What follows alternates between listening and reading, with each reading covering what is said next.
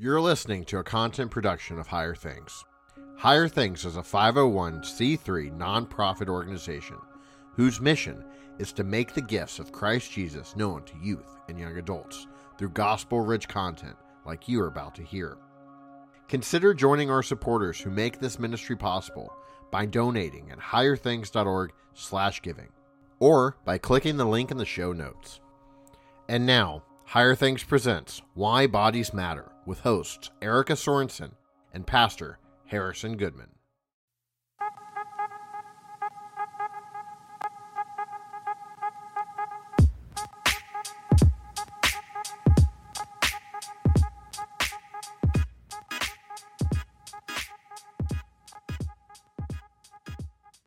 Their lives mattered because they were baptized into Christ and they died and rose with Him and their callings were their callings despite whether there was a ring on their finger. Welcome, everyone, to Why Bodies Matter, a podcast produced by Higher Things for youth and their adults, too. The title of today's episode is Bodies Matter in Singleness. I'm your co host, Erica Sorensen, along with Pastor Harrison Goodman. Pastor Goodman, it's good to see you. Would you introduce our guest today? Yeah. Um, so uh, our, our, guest today has actually been somebody that I have been mistaken for on more than one occasion. Um, you do. And they asked me to play the organ. Um, it, it, might Not be good. the nose. I don't know. Um, but uh, this is uh, this is my good friend Paul Soulek. He is cantor and director of music at St. John Lutheran Church. He's an adjunct professor of music at Concordia Seward, and he is cantor for Higher Things, and I believe uh, through doxology as well. Is that right? A little bit. Everywhere you everywhere you can make some music and your it. brother from another mother.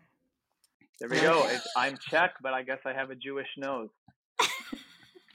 Maybe I have I a Czech know. nose. You don't know. Maybe uh, it's a Czech nose. I don't know. It's who knows. It could be fun to speculate because I'm sure we won't get in any trouble going down that road, guys. Let's talk about something great. less uncomfortable, like being single. Um, because in the Christian setting, um, it, it's it's the one sort of place that defies the the norms as far as getting married later and later in life. And Christians tend to uh, get married very very young for reasons I think most people can do the math on, uh, and that means that that um, because it, it, becomes such a normal situation, uh, in a lot of cases, the, the church is almost sort of ignored single people, right? And not always to a, to a good degree. Kind of not knowing what to do with them. Has that been your experience, Paul? You're, we're just asking you to like throw church right under the under the bus from from the get go. I will say, yes. I will say too that I will say too that I was single for ten years as an adult, and um, so I have a little bit to speak into this, although it's not my interview. But um, it does become kind of the thing that like everybody's like, "Why are you?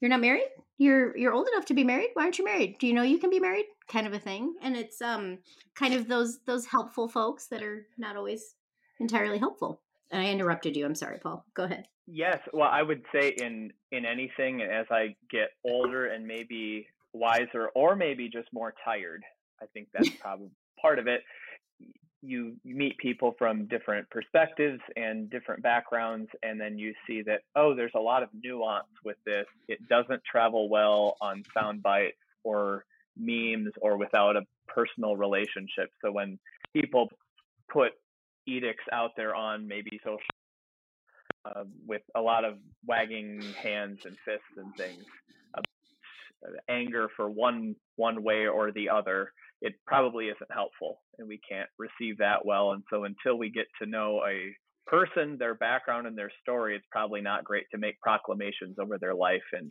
what appears to be their situation.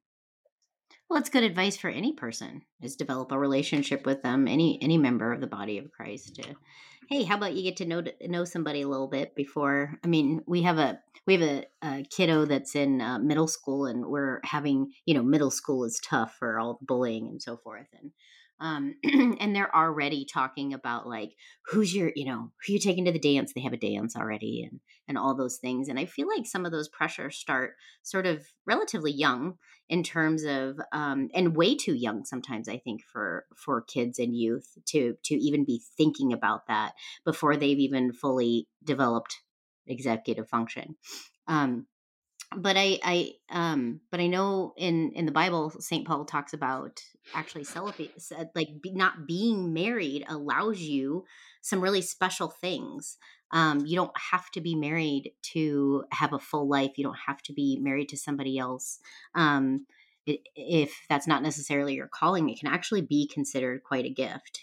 Um, can you talk a little bit about that, Paul? Do you agree with that? Has that been your experience? It definitely. And I would say definitely over time you see and appreciate that more and sometimes more than others.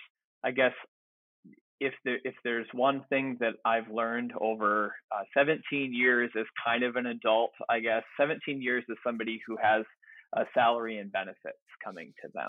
So we'll define adulthood like that. that. way. I like yeah. that. So showing good. up to a job and those things, but that from day to day, I'm going to feel differently about that in the relationships and the people that I have in my life. And some days that's going to be seen as I am really thankful for the things that I get to do and the people that I get to interact with in this particular calling and in singleness. And for the relationships I get to have with my married friends and their kids and to be in their lives and to be part of my church and the people who are uh, widowed and widowers and just to be among all of that in a way that I probably couldn't do in other ways. But I think before it was it was set, and maybe in some circles it's set, your actual vocation calling in life isn't really happening until you get married or until you you pair off or you find a person so you're you're waiting for something else to happen before you can actually feel like you're living life mm-hmm. and i think to me the big the big part in that changed and i think tragedy teaches us sometimes the best lessons not that we seek them out but we we don't really have to seek them out because life is full of that in a fallen world and having three close friends and colleagues who lost children both mm. if they were one being in 10 years old another one at 15 and one at 22 so at varying stages in their lives and if you only point to being married and this whole checkbox system, none of them were there.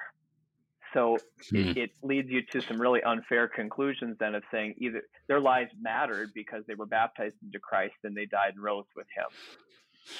And their callings were their callings despite whether there was a ring on their finger or there were grandkids for their parents and all of those other things that we seem to make primary or that we really want to feel good about so it's seeing that and that I could get hit by a bus tomorrow or this mm. afternoon. But what I'm given to do right now in Jesus is what I'm given to do regardless of, of all of the other things and attachments. So not to live for today and forget about anything else, but mm-hmm. uh, be thankful and, and make hay while the sun shines. Mm actually really like that um, because it, it doesn't sort of only speak about what you are in the negative, but but more. It doesn't try and define you by a future that you can't predict. Uh, what I mean by that, so for me, um, I, as a pastor, uh, the question that always asked me is like, "How did you know you were supposed to be a pastor?" And mm-hmm. like, I'm going, I, I have a fake pious answer that I can give people in public, but the, the truth, I don't, I, I, they sent me out, and I still wasn't entirely sure it was going to work so well. Um, I knew I was mm-hmm. supposed to be a pastor when I was ordained. Um. I, I, mm-hmm. know today that uh, I, am supposed to be a father because I have kids, and, and, you can know today I'm supposed to be single because you're single, and so you're not sort of looking at you as incomplete and sort of saying if it were right it would be this, but you're saying this is what I am today, and so this is what God has for me today. And so this is where I'm supposed to live. There, there's something that's got to be really, really freeing and not having to try to predict the future to find fulfillment, you know? Yeah, exactly. And the idea of uh, being given gifts in the here and now, I guess in, in any case, comparison is the thief of joy. Mm. And mm-hmm if if we're always looking to the side or to the back, it's really hard to look at the things that are actually in front of us and that are actually here. And we're going to always fall off the wagon in different ways. Everybody has weird hangups, and if you're somebody who overanalyzes things, you're you're going to look too closely sometimes and get caught up in it. That's what we're given to do in community also so we can process and and live and and in the Christian church be reminded of who we are in Jesus. And mm-hmm. and that's part of what we're still given to do as single people uh, or people who are unmarried or however we want to define this. Uh, we're, we're given to live life among other people in in different ways. Yeah i always i always sort of thought it was um interesting. Um i i had a pastor talk to me at one point um when i was you know an adult and single and it was it was difficult. Um I think I think when you think about the Christian marriage, you know, there's the one flesh union. Um, but that is not the primary union either. It is our it's actually each individual's union with Christ in their baptism. And so um, this particular pastor really helped me to see that um, looking looking forward to the future, right? We're not married in heaven. Um, we have a perfect our, our union with Christ. Um, our union uh, with our God will be complete at that time, and we won't have the need or the desire to be married. And so, I think in a lot of ways, um, folks who have the, it's called a gift of celibacy because they are reflecting that future reality now because they are able to have that that they have that union with Christ, and that is enough. Saint Paul talks about, um, you know, um, uh, being being dependent and and understanding that God's grace is sufficient for him. And I always that was kind of the thing that would I would sort of drive back to that would give me quite quite a deal of comfortable eh, comfort and it does now as a married person as well is that um, God is teaching me to be dependent on him and that's a that's a good thing and depend on my baptism depend on my union with him rather than thinking that i have to find some magical person who's going to make my life complete which is sort of the wrong way to go about it as well. I guess there's not really a question in that is there? No but i affirm and agree with what you said. Well thank you paul. Well great. Well we'll see you later. So um asking got that covered then.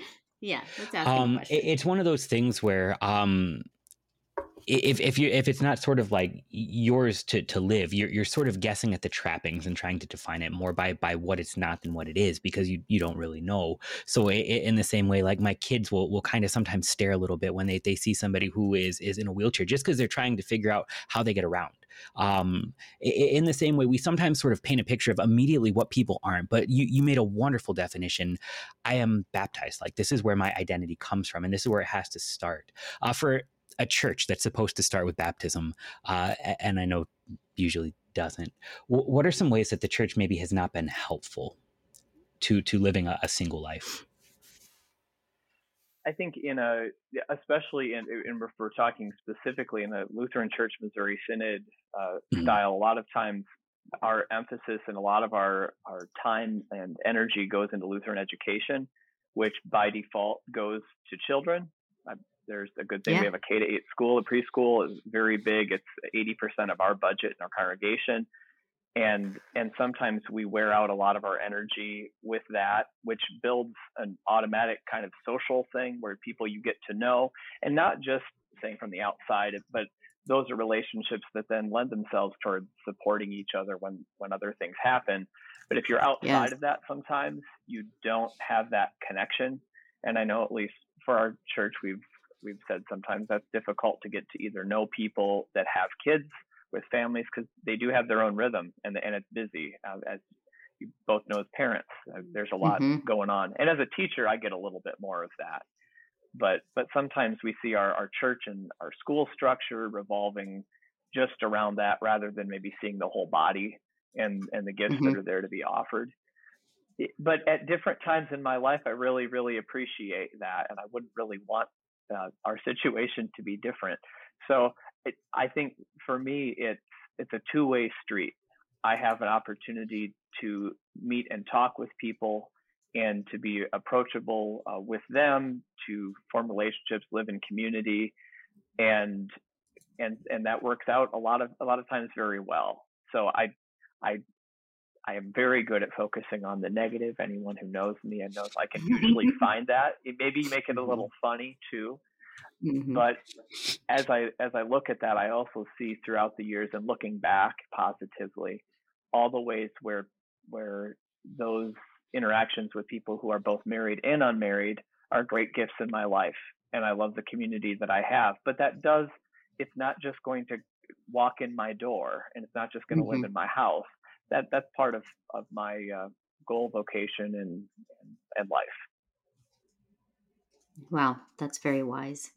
Yeah. Um, I mean, I think what you've just talked about is that you're part of the the body of Christ. I imagine you as the fingers because you're an amazing organist, but I'm not. I, I don't know for sure, but uh, but that that is important. Feeling that I think that was one of the great comforts to me as well, and always has been, is that um, even though sometimes in my emotions I don't I don't feel like I belong, or um, you know, when I've come to a new church, I recently moved to California.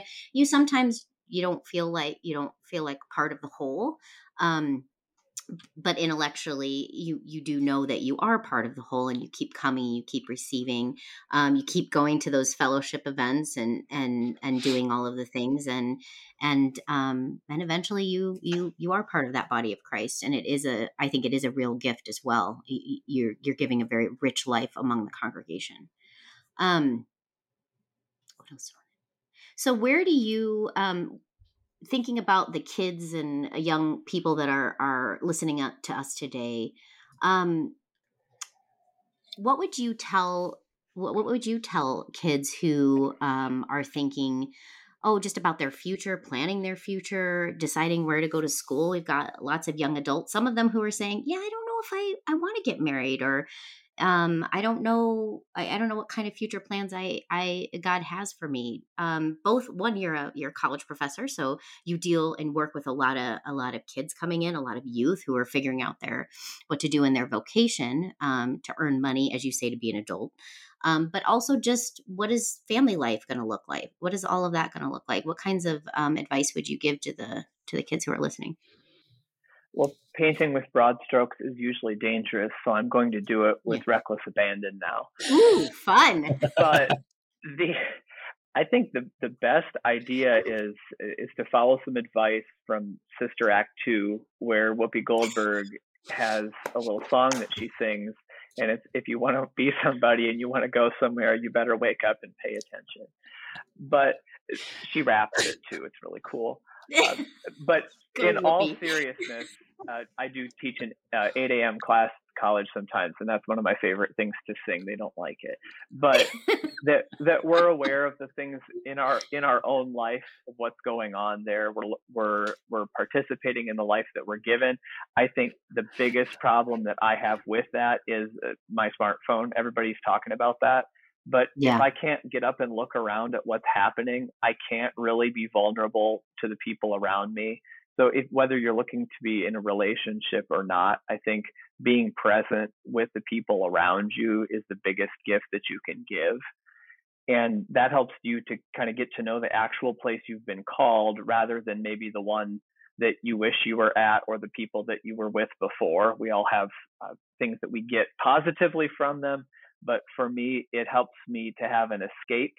And that's not always great because it doesn't make me deal with the hard things around me. And so for mm-hmm. college students, the, I see that a lot.